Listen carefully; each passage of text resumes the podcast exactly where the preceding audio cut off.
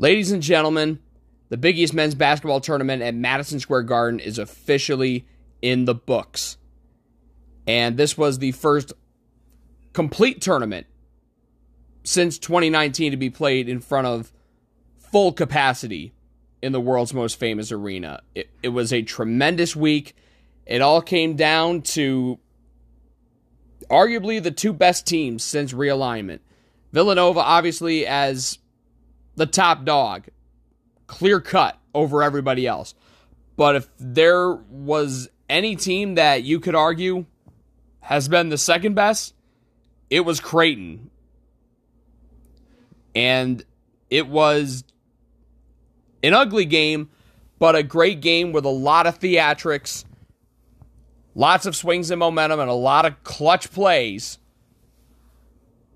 that made this championship game a fitting exclamation point on what was, again, a memorable week and a great return to normalcy, which was a microcosm for all of college basketball, but obviously for the Big East and its storied four-decade relationship with Madison Square Garden. I'll recap the championship game, and oh yeah, we got a bracket out. Not just one, but two. Both the men's and women's March Madness brackets are out, so this is a jam-packed and loaded two hundredth episode of the Igloo. Now, I wish I had the pomp and circumstance of the hundredth, but you know what? I, I think there's a lot of beauty in subtlety. So I'm going to go back to the roots, a basic episode, but one that's going to be filled with a lot to talk about and a lot of important stuff. So, obviously, we're talking about the Big East championship game. Creighton and Villanova. Nova, seven-point favorites coming into the night. The over-under was at one twenty-eight, which, by the way, that's pretty low, considering that Creighton and Villanova are known as great shooting teams, and they know how to light up the scoreboard. Well, uh, they definitely didn't light up the scoreboard in the first half. And if anything, they were building brick houses on both sides. I guess more like a brick fort. I mean, I don't want to like make like a, make like a Fortnite reference, but you know, they're building these brick forts to protect against each other, and it was ugly. It was nineteen to eighteen at halftime. I would have never guessed that to be the halftime score in a million years between these two teams. And Villanova, there were times where they looked like they were going to pull away. And a matter of fact, Justin Moore hit a three with twelve twenty to go in the game that made it an eight-point game, which was Villanova's biggest lead of the night. But Creighton wasn't a team that was going to roll over. And they willed their way back into it. And in fact, they scored eleven of the next fourteen points, with Trey Alexander knocking down a three that tied the game at thirty-six about four minutes after that. And you know, Creighton was zero for thirteen from three in the first half. Finally got it going in the second half. Alexander made that three. Villanova jumped back in front on a Gillespie three. Kalkbrenner got it down to one, and then Alex O'Connell hit a three, and that gave Creighton the lead, which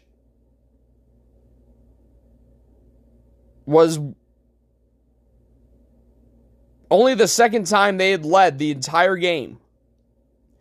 And they held their biggest lead at four points on an alley-oop from Alexander to Kalkbrenner.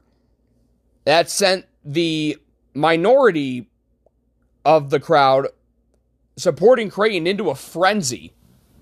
I mean, the way I would characterize the split, it was probably like eighty twenty. But Villanova, again, they're a veteran group.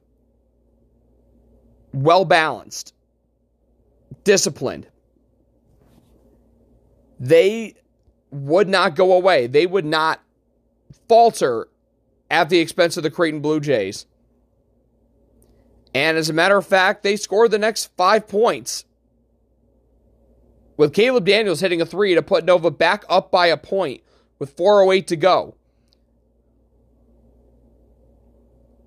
And then Creighton jumped back out in front. Ryan Kalkbrenner continuing his dominance.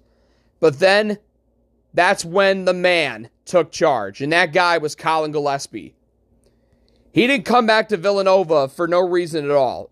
He came back to reclaim a Big East championship and to help take his team back to where he was in his freshman year back in twenty eighteen when his team, when he's part of a team that won the national championship, the second for Villanova in three years. And arguably the greatest shooting team in the history of college basketball. And Gillespie just took over. Two huge threes in the span of forty seconds that made a one-point deficit into a five-point Nova lead. And that the second three, yeah, you could tell, that was the dagger. And Villanova claims another Big East tournament title. Their fifth in the last seven years. They win fifty-four to forty-eight. It wasn't pretty, but Villanova gets the job done. And no surprise, Gillespie is your Big East tournament most outstanding player. He scores seventeen points in the title game, seven rebounds, five assists, five of thirteen, fourteen from the floor, three for eight from behind the arc. Justin Moore added sixteen points on five of fifteen shooting and three for eight from behind the arc. So those two guys really carried the Wildcats in this one. thirty-three of their fifty-four points. Brandon Slater, Jermaine Samuels, each with five points. Eric Dixon with four. And Caleb Daniels played thirty-five minutes off the bench, only scoring seven points. But he did hit that big three that gave Villanova a forty-four forty-three advantage with about four minutes to go. But he was three for eight from the floor, one for six from deep.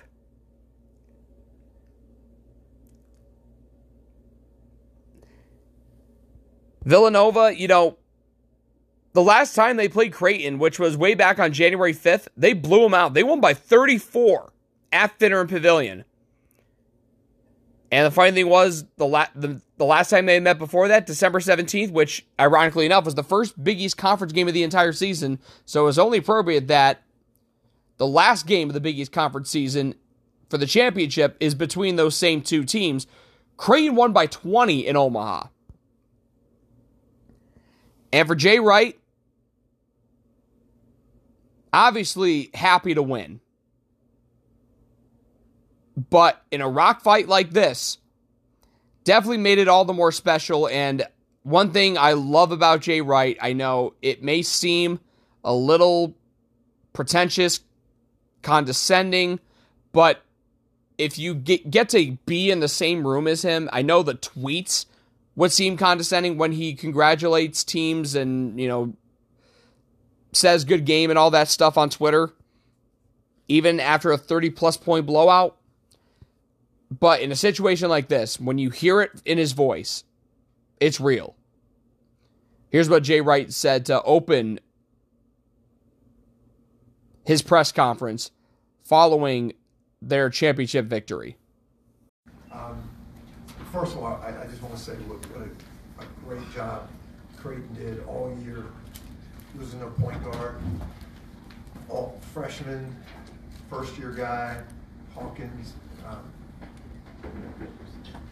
Coach McDermott is, he could be, if Ed, if Ed Cooley didn't do such a great job, he should be coach of the year. It's just unbelievable. They're a team that, they're a good team. They can make a run, man. They can make a run in tournament too. I like where, I like where our league is going into this tournament. And uh, secondly, I, I, I want to just say how, how blessed we all think we are to play here, be a part of this Big East at Madison Square Garden. It, you guys are here, you watch it, man. There's nothing like this. This is playing the game's awesome, and, but doing it in here uh, with, with these fans and, and, and at this storied arena is just off the charts. So, sorry for the soliloquy, but uh, great, a great college basketball game, and there's two really good defensive teams. You know, Creighton's always known for being a great offensive team, but this team is, is a very good defensive team. You saw what they did to Providence, and um, we just we just couldn't score, and we just had to grind it out and uh, and tough it out defensively, and then make some big plays at the end, which Colin did, and Justin Moore had a great one to finish it off. I think that was the key to the game. And on the other side of things, Creighton head coach Greg McDermott, you could hear it in his voice, and being there in person, you could see it on his face. That loss stung, considering how well they played defensively and the fact that they held Nova to thirty-three percent from the floor, twenty-five percent from deep. And holding to fifty-four points as a whole, you would think they would have won. But unfortunately, that's not what happened. So here's how Greg McDermott opened his post-game press conference. Obviously a much different tone than that of what you just heard from Jay Wright. As I just told the team, I, obviously we're disappointed we lost. Uh, I, I'm not sure I would be any more proud of them having won. Um, You know, some of the some of the best shooters in the world. We've got Kyle Korver here tonight. He's one of the best shooters in N B A history, and he missed about fifty-eight percent of his threes. And tonight, I I thought we had some pretty good looks at the basket, and uh, we didn't make it. And obviously, Villanova's defense needs to be credited. Uh, But you know, once we started going inside out, I thought we got some of what we wanted, and uh, then at the end we got Gillespie. Uh, you know, we wanted to try to make him make shots off the dribble, and, and he had a huge three off the dribble out of that timeout, uh, going to his left hand, and that's just a that's an all-American play. But uh, a month ago or six weeks ago, my team would not have been able to have a shooting night like we had tonight and stay in the game against an elite team like Villanova. Um, that's how much we've grown. We've grown to the point that we understand that there's going to be nights the ball doesn't go in the basket, and you've got to find other ways. And you know, we held Villanova to thirty-three percent shooting. Most times that's going to be good enough. Um, but tonight it wasn't. So really, really proud of my team. I congratulate Coach Wright and Villanova. I mean, they're the they're the gold standard in this league. Uh, you know, we've we've won a lot of games uh, during our time in the Big East, um, second most to them. And I hope we've got to the point where the Big East just isn't a Northeastern league. Uh, there's some pretty good basketball played in the Midwest as well. But you know what? Despite a tough loss, I mean, you can't not commend the effort from Creighton, especially considering Villanova's not a big team.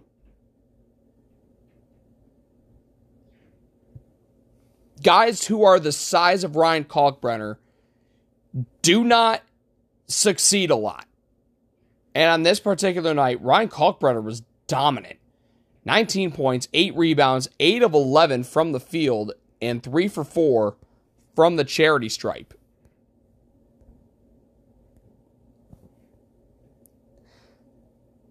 Again, Villanova basically plays five out. Well, at, at bare minimum, four out. But they can play five out. And Kalkbrenner, he's... N- He's known to shoot from time to time from the outside. Again, it's very seldom does he do, does he actually do it. But he's not really one to step outside and defend. He's not really one to step outside on offense, except to set screens and then roll to the, roll to the basket. Most of his points come from close in. He got a lot of points close in. He's a big dude who can literally just drop the ball right in the basket. And he had it going for Creighton in this game. And at times, he looked like the only source of offense. So, yeah, it was no surprise that he was an all Big East tournament selection. And, you know, the other guys that made the all Big East tournament team, Justin Moore of Villanova, Arthur Kaluma, Kalkbrenner's teammate with Creighton, and then rounding it out, you also had Al Durham from Providence, Tyrese Martin of UConn. But here's what Ryan Kalkbrenner had to say about what specifically was working for him in this ballgame. Ryan, usually, you know, when you play a a smaller team like Villanova where, you know, they can go outside, a guy like Dixon can, you know, be able to play outside, you were still able to really score inside at will. I mean, you almost had twenty tonight. You know, what was working? I know you obviously got the size advantage, but, you know, from a versatility standpoint, what was working for you to beat them and score almost at will? I think that's just Coach put me in a lot of good positions to get the ball, and my teammates trust me to go get the ball when they pass it. So they know that if I'm kind of open, they'll put it up and let me go get it. So they just trust me to be able to make some space and go get the ball, I guess. So as for the rest of the Blue Jays, Alex O'Connell, only other Blue Jay, double figures, ten points, four of thirteen from the floor, two of eleven from deep. nine points, twelve rebounds for Arthur Kaluma, who was another all Big East tournament guy. Trey Alexander, eight points, didn't really shoot the ball well, two for ten from the floor, one of six from deep, five boards, a couple assists. But he played all forty minutes, and he didn't turn it over once. Pretty good for a guy stepping in for the Big East Freshman of the Year, who's also a freshman.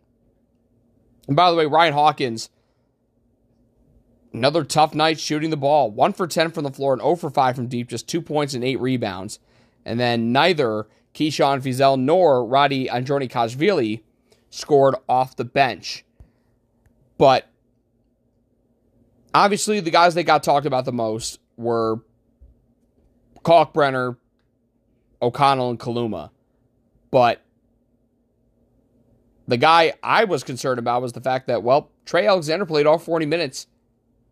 May not have shot the ball well, but he didn't turn it over once as a freshman who isn't the traditional starting point guard. Obviously, that job was held by Ryan Nembhard before he had that season-ending wrist injury.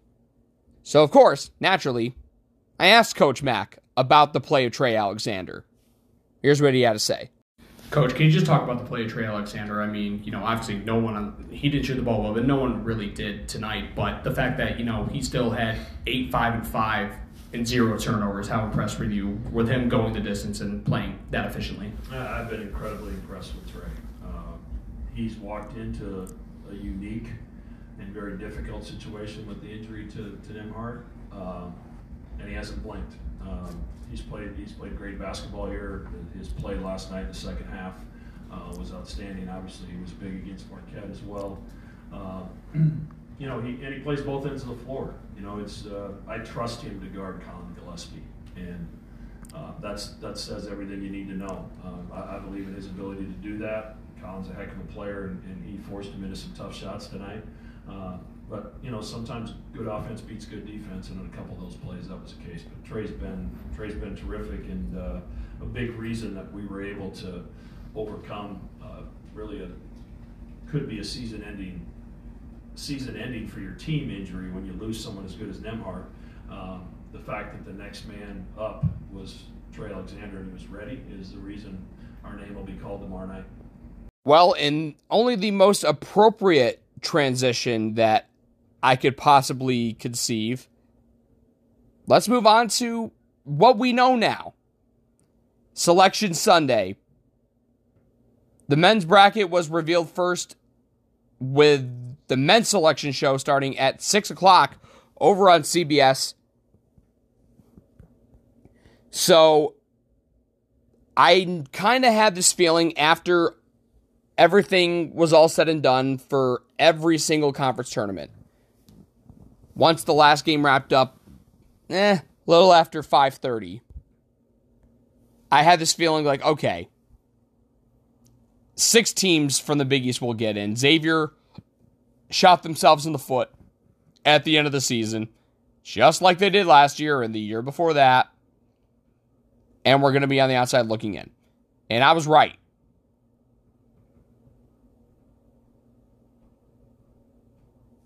And that's what happened. Six teams have made the N C double A tournament, and the, these were the draws for all of these teams. UConn was the first team off the board. They are your five seed in the West region, and they're going to be close to home as they will begin their road to, to the Final Four potentially. Obviously, sixty-eight teams. Obviously, the road is to the Final Four, but only one can be crowned national champion. And the Huskies were the first team to hear their name called. Five seed in the West, and they will begin their road to the Final Four against New Mexico State. We all know the narrative surrounding twelve five games. And New Mexico State is a rather dangerous twelve seed. However, they haven't won a tournament game since twenty fourteen.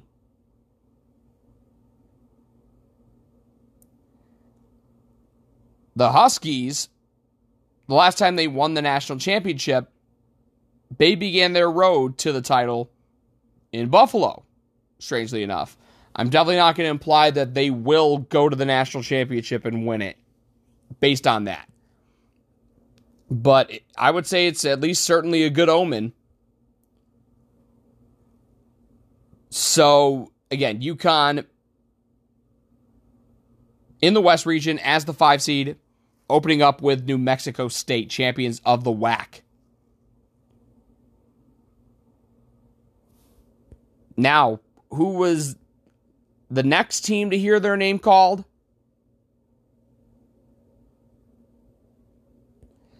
Well, two teams in the South region. The first one to hear their name called was Seton Hall, who got the eighth seed in the South region, and they're going to head to sunny San Diego to take on ninth seed T C U out of the Big twelve. This is an interesting matchup because T C U beat Georgetown in D C and kind of struggled with them. And Seton Hall struggled with Georgetown not once, not twice, but three times this season. So at least they got that in common in terms of just the overall struggles with Georgetown.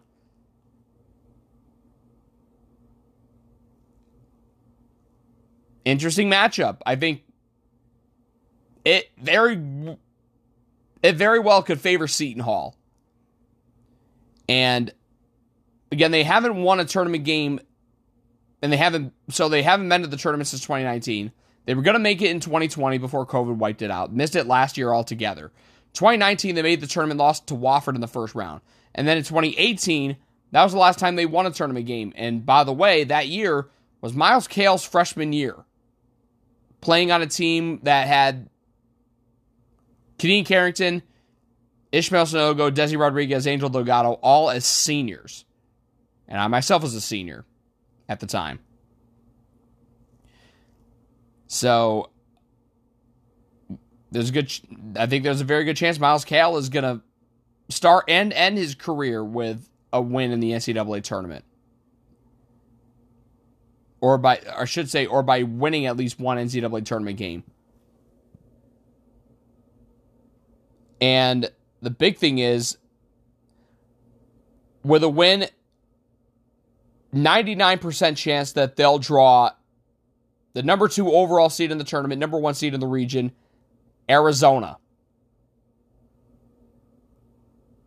champions of the Pac twelve. By the way, UConn, being in Buffalo, obviously they're geographically close, but they're They got a good draw, too, because the fourth seed in that region is Arkansas out of the S E C, who got dominated by Texas A and M. And by the way, Texas A and M got left out, which I think that was bogus. But yeah, that's a pretty that's a pretty favorable draw if you ask me. So, I mean, just looking on the surface, yeah, UConn, they got a chance to make a run at a Sweet sixteen. And then the other team to hear their name called in the South region, going to the bottom half of that bracket, Villanova, the Big East tournament champions, they're a two seed, taking on fifteenth seed Delaware, led by former Villanova forward Dylan Painter, who was on the twenty seventeen Big East championship squad that was the number one overall seed in that year's tournament. So yeah, it'll be an interesting little reunion, and that will be in Pittsburgh. And I think they got a pretty good draw with that. Right, right above them, Ohio State is your seven seed. Loyola Chicago is your ten seed.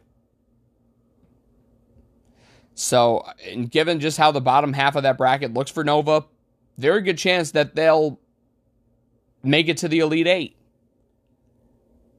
Now, two teams have their name called in the Midwest, starting with Creighton, the runner-up of the Big East tournament.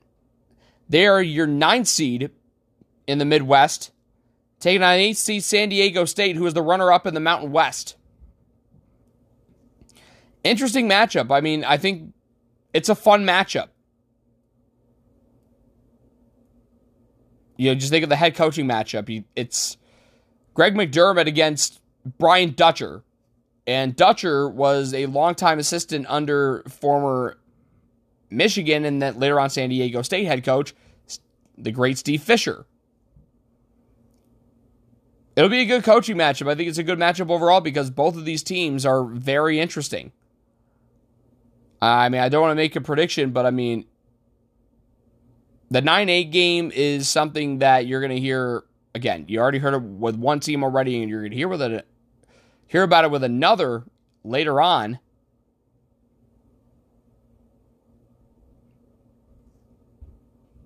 And the one seed in their region is Kansas, Big twelve champs. Maybe they can get a little bit of, of revenge from their loss in Lawrence a year ago, where they essentially lost on a missed free throw by Marcus Zagorowski. Very well could be. And then right below them, regular season champion Providence, who Creighton dominated in the Big East semifinal. They get your four seed. They get go. They go to Buffalo. By the way, Creighton's going to Fort Worth for their opening matchup. Well, for, for the opening weekend, I should say. Providence is going to stay relatively close. They're they're going to go to Buffalo, and they're going to take on arguably the most dangerous thirteenth seed in the entire tournament, South Dakota State, coming in at thirty and four. I mean, they are a well-oiled machine and a deep team as well.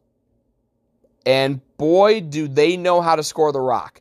They were averaging nearly eighty-seven a game.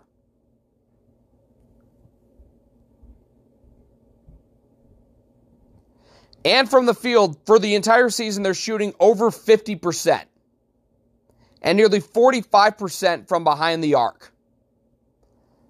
That's incredible. Providence isn't really known as a three-point shooting team. And you can definitely tell by that because of the fact that their anchor is Nate Watson, and he's a center. So Providence is their, is their, is the four seed in that region. They haven't won a tournament game since twenty sixteen. Haven't reached the Sweet sixteen since nineteen ninety-seven.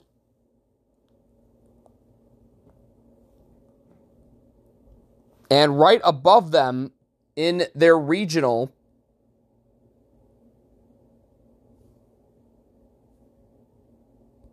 as I'm going to find it right here is red-hot Big Ten tournament champion Iowa. I mean, the Hawkeyes are hot. They're legit. So, Providence could be in big trouble just from the first round, and if they get by that, they could be even even bigger trouble in the second round if they draw Iowa. And then the last team, and then as I nearly lose my train of thought, the last team to hear their name called, a nine eight matchup in the East region, and that game will be in Fort Worth. Marquette, your nine seed, against eighth seed North Carolina. And my goodness gracious, this could have been really awesome. First of all, they met in a in a in a game that was scheduled super late. I mean, they scheduled it because both teams just happen to have an opening in their schedule. So yeah, they're like, oh yeah, well, yeah, we'll play down in Chapel Hill, and Marquette smoked them. And what could have made this even more awkward, Marquette transfer Dawson Garcia is now a Carolina.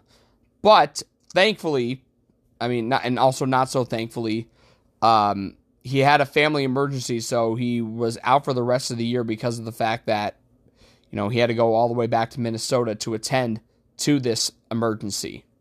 Again, I wish Dawson Garcia the best. I really do. And, I mean, just in general, I mean, this is a rematch, man. nineteen seventy-seven National Championship game. And it's a rematch forty-five years in the making. Pretty cool. And right above them, the top seed in that region is Baylor, who narrowly got that last number one seed.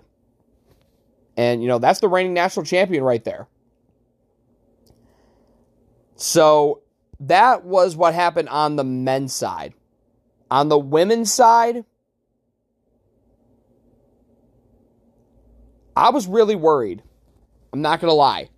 And the reason why I say that is because I just kept asking myself, is the women's selection committee going to respect the Big East enough to give them the number of bids that they were deserving of?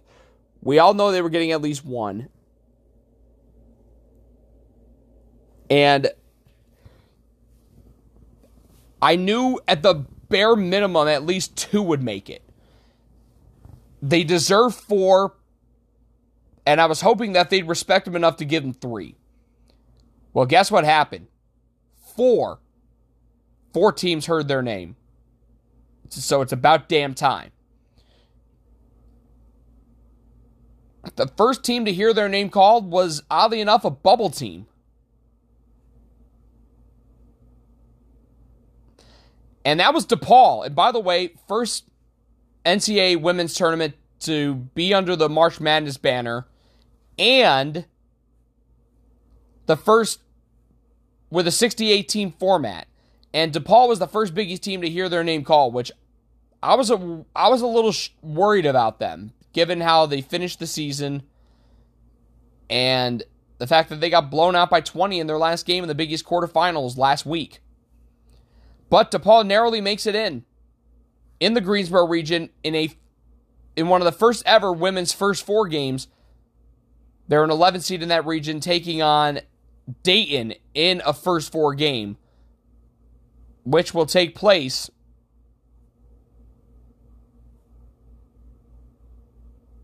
in Ames, Iowa, Hilton Coliseum. And, I mean, this Dayton team,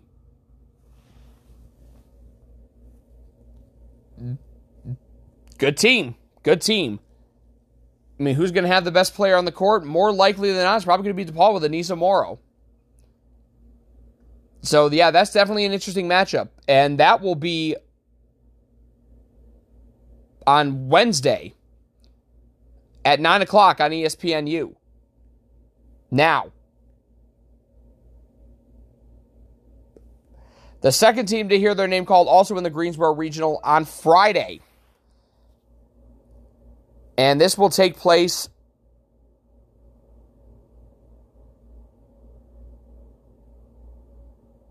in Iowa City at Carver Hawkeye Arena. Creighton is your tenth seed in that region. They're taking on seventh seed Colorado. And by the way, Colorado, familiar with the Big East, they've already faced and beaten Marquette. That was back in December. So, I mean, this is going to be an interesting game.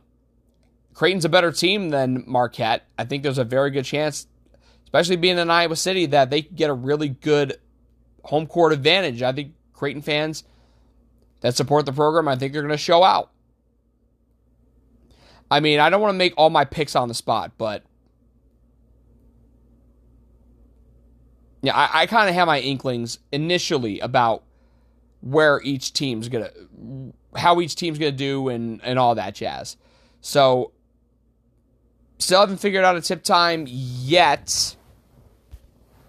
I mean, I'll have all the information, you know, sooner rather than later. I know the men's have their information out, um, but I want to, you know, hold that off until it gets closer, just so it's fresher in your memories. But then again, y'all have the power of having a phone at your hand, so you can literally look this shit up yourself. Obviously, one of the most important points was, all right, where's UConn going to be seated and where are they going to be sent? Well, they got exactly what they wanted.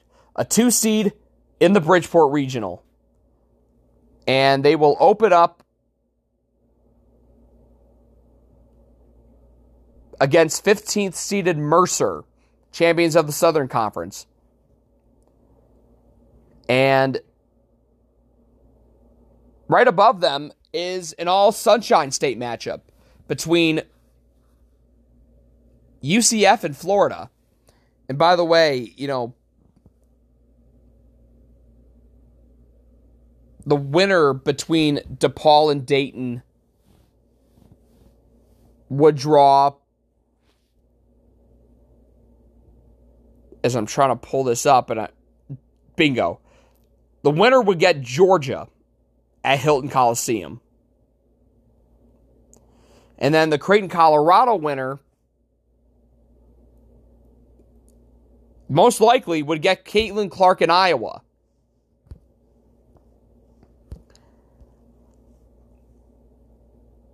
So last but not least, the one team, as the, the reveal went on, I started to get a little bit worried. I'm like, if they leave this team out, I'm going to be livid. And that was Villanova. Obviously, their net doesn't look good. But then again, the net really isn't an ex- it shouldn't be the end all be all. It shouldn't be that one metric that the committee's codependent on. But Villanova does get in. They're going to go to Ann Arbor. And they're going to take on a very good six seed, B Y U. A team that's twenty-six and three. And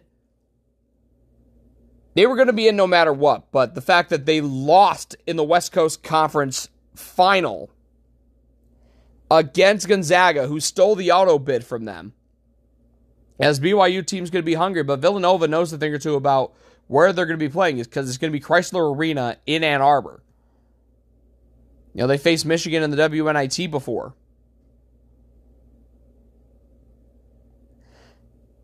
And, I mean, listen, Gino Auriemma said, you know, I would love to see Villanova take on either a middle-of-the-pack team from a Power Five conference, or a team like a B Y U or a Gonzaga, so on and so forth. Well, well, you didn't mention those specifically, but, you know, like, just you talk about a conference like that's got teams that arguably may not have deserved to get in. I mean, let's talk about like the Summit League, for example. Like a mid-major conference where, you know, there were multiple contenders for a for a bid and not just the auto bid. And the West Coast Conference is one of them, with B Y U obviously as the top dog. Didn't win the conference tournament, Gonzaga did, and they got an at-large. But I'm telling you, Maddie Siegrist, I think, will be the best player on the court in this game. I really believe that deep down in my heart. And obviously, I don't want to make my pick, but, I mean, in this kind of matchup, I mean, I think it's a bit of a toss-up, but at the same time, you know, with Segris on the court, I mean, Villanova should have a fighting chance against any and all opponents. And that includes UConn, who I know they just got blown, who just blew them out by thirty a week ago, but they still beat them in Hartford. I know there were certain circumstances that caused it, but still, if you got Matty Segris, you got a chance to win the ball game. Period. So, shout out to the committee for getting that right. Kudos to them. So, that's where we stand. Now, and I think I'm just about as happy as everyone else is, the fact that we have brackets for both men's and women's college basketball, and the fact that now the women have something equal. sixty-eight team field, and they get to call it March Madness. They deserve it. They've earned it. And this might be the best March Madness yet. And I really, I promise you, I'm not saying it just for promotional reasons or just to, you know, unnecessarily hype it up and be cheesy and all that stuff. So, I really believe this could be the best March Madness we've ever seen, especially with on the women's side where there's so much parity now that even though there are a lot of good teams, that can have a very good chance of winning it all, like South Carolina and Stanford, and obviously UConn, Louisville, N C State, Baylor. The list goes on and on. It's going to be a March to remember, especially because this is the first tournament where it won't be like last year where it's in a bubble. First time since twenty nineteen, three years. Since it's been normal, quote-unquote, again. And I'm just really grateful that we have this now. And I hope that all of you listening share that same sentiment with me. That does it for this episode of The Igloo. I mean, the fact that I'm even at number two hundred. I said this at one hundred last year. Couldn't be more grateful then. Couldn't be more grateful now. Especially to all of the followers that I've gained, especially over the last couple months. I've realized how valuable of a tool Twitter Spaces are. I mean, they're great for, you know, building following, building a good following, number one. But number two, you get to meet some bomb-ass people. So, I mean, there's a lot of people that I want to shout out specifically. And specifically from UConn. I mean, just looking at the amount of followers that I've picked up recently.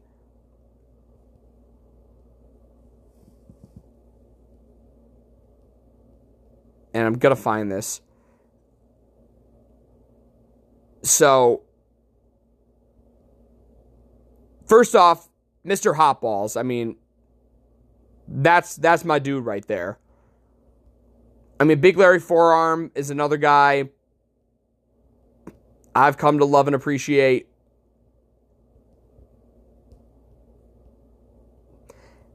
Abby's another one. Had to shout her out. Seabesh. I mean, I mean, again, these are just guys that I know I've talked to. Um, Hot Sauce, Big Slick, a name I can't say with a straight face, Lumpy Dumper, who is a Providence fan. Uh, my guy Cody, who I met at the Big East tournament. And uh, it's really cool getting to meet a bunch of other people that I've seen on Big East Twitter at the Big East tournament. I mean, Thomas Cavanaugh, I obviously I saw him at Media Day, but also got to see him in person as well at the Big East tournament. Same with, you know, like, hell, even people that I've had on my show before, like Chris Bello, Michael Zab- Michael Szabo from W S G U Radio, along with uh, Thomas Cavanaugh. Henry Bredemeyer from the Butler Collegian. Met him, and I got to sit next to him for uh, Wednesday, Thursday when Butler was in action. Like, just actually meeting these people after talking to them virtually, pretty damn cool experience. So, for all of you that have just joined me or have subscribed to my podcast or followed me on social media, I really do appreciate it. I mean, I really don't want that to go unnoticed or for that to seem like I'm faking it and that it's just me just being cordial and this being a formality. No, I genuinely appreciate it because, I mean, I think it's just, maybe it's a generalization, but I think all of us in some way, shape, or form currently struggle or have struggled with self-esteem issues. And having that kind of tight-knit community amongst all of you Big East fans like myself, pretty damn awesome.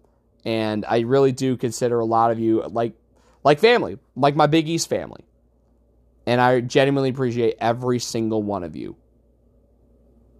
And I hope you know I mean that from the bottom of my heart, and I hope that doesn't go unnoticed by any of y'all listening to this. Again, thanks for following me, subscribing, tuning into all these episodes, and getting me to this point, episode number two hundred of, of The Igloo. Again, I started this podcast two and a half years ago now. Did I think I'd get to two hundred? Maybe this quickly? No, because obviously things change, and I expanded my coverage to the women's side as well, and that was easily the best decision I could have ever made. It's paid dividends, and, it's, and just the networking and all that. It, I just couldn't be more grateful for the opportunities I've received and the people I've met because of this show and because of the Big East. Y'all rock, never change. Thanks for tuning in.